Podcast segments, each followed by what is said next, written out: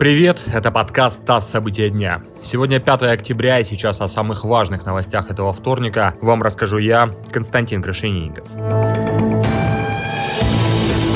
Российские регионы смогут объявлять себя территорией, свободной от коронавируса и получать гранты от правительства. О таких мерах борьбы с эпидемией заявила на совещании с президентом вице-премьер Татьяна Голикова. Правительство также рекомендует расширить применение QR-кодов, сделать их обязательными для посещения мероприятий. Кроме того, в Москве могут ввести экспресс-тесты на ковид для школьников. По данным Голиковой, ситуация с коронавирусом в России сейчас хуже, чем год назад. Заболеваемость выше уже в три раза. Во время предыдущих всплесков заболеваемости заболеваемости в среднем число заболевших в сутки не превышало 30 тысяч, но сейчас страна близка к тому, чтобы перешагнуть этот негативный рубеж, заявила вице-премьер.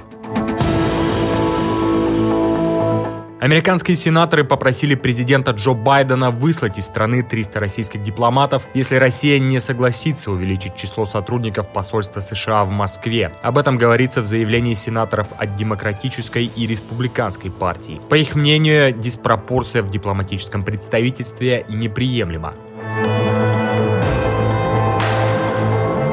На МКС прибыл первый в мире киноэкипаж. К станции пристыковался корабль «Союз МС-19» и на борт перешли космонавт Антон Шкаплеров, актриса Юрия Пересильд и режиссер Клим Шипенко. Они будут снимать первый художественный фильм в космосе о женщине-враче, которая летит на орбиту, чтобы спасти космонавта. Кораблю «Союз» не удалось пристыковаться в автоматическом режиме, сближение и причаливание к МКС прошло под управлением оператора.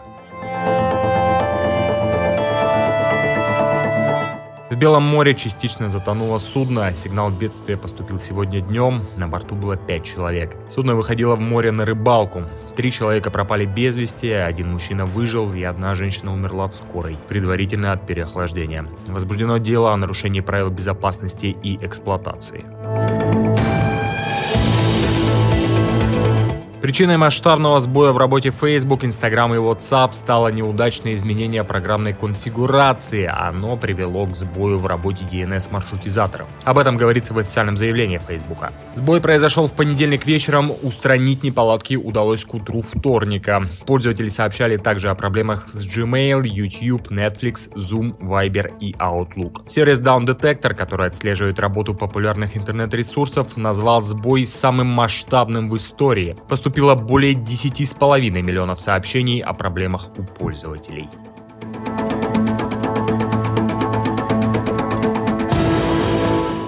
Цена на газ в Европе в ходе торгов сегодня несколько раз обновляла исторические максимумы. К вечеру вторника она превысила 1455 долларов за тысячу кубометров. Таким образом, за неполный торговый день газ подорожал на бирже больше, чем на 250 долларов. Запасы газа в европейских хранилищах на конец сентября остаются на минимальном за многие годы уровне. Отставания по сравнению с прошлым годом оцениваются в 20,5 миллиардов кубометров.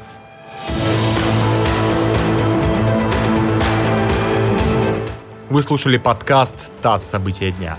Эти и другие новости читайте на нашем сайте и в наших соцсетях.